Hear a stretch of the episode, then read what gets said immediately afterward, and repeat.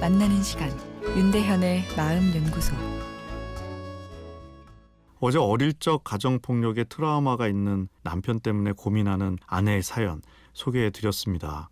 과거의 아픈 기억이 현재까지 영향을 미쳐 시댁 모임은 물론 처가 모임까지 힘들어하는 남편에 대한 아내의 고민이었죠. 그런 남편을 이해해 아내는 친정 모임을 최소화하고 있는데 아, 그러다 보니 친정 가족을 잘 볼 수 없어 이것이 2차적인 스트레스가 되는 상황이었는데요. 우선 어릴 적에 경험한 가정 폭력의 기억은 간단히 사라질 상처가 아닙니다. 그렇게 안타깝게도 쉽게 남편의 상처를 아물게 할 방법은 없습니다.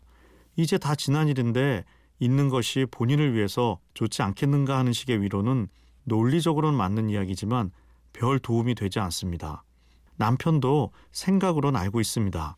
아, 그러나 마음이 따르지 않는 것이기에 아내의 이야기가 잔소리처럼 들릴 수도 있고 내 상처를 쉽게 여기는 것처럼 느낄 수도 있어 오히려 마음의 문을 더 닫아버리게 할 수 있는 거죠.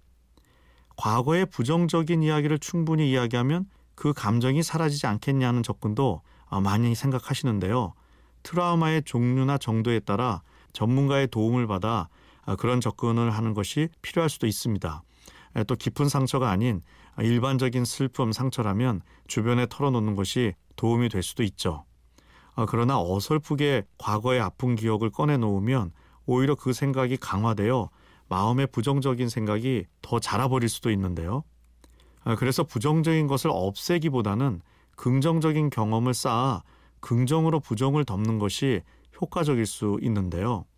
어제 사연으로 돌아가면 남편이 내 가정 테두리 안에서는 불편을 느끼지는 않고 있죠.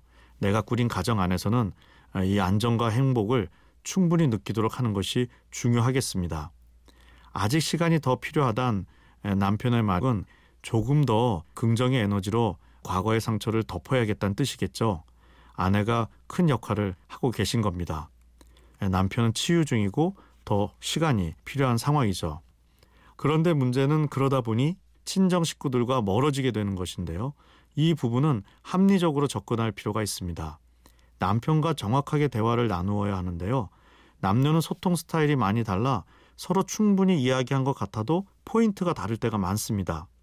처가 모임 중 불편한 것이 어떤 것인지, 불편하게 하는 모임의 성격이나 횟수에 대해 정확히 물어보는 것이 필요합니다.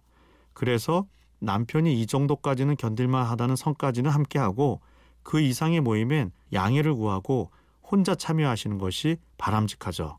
그러면서 조금씩 모임의 깊이와 횟수를 늘려가는 것이 필요합니다.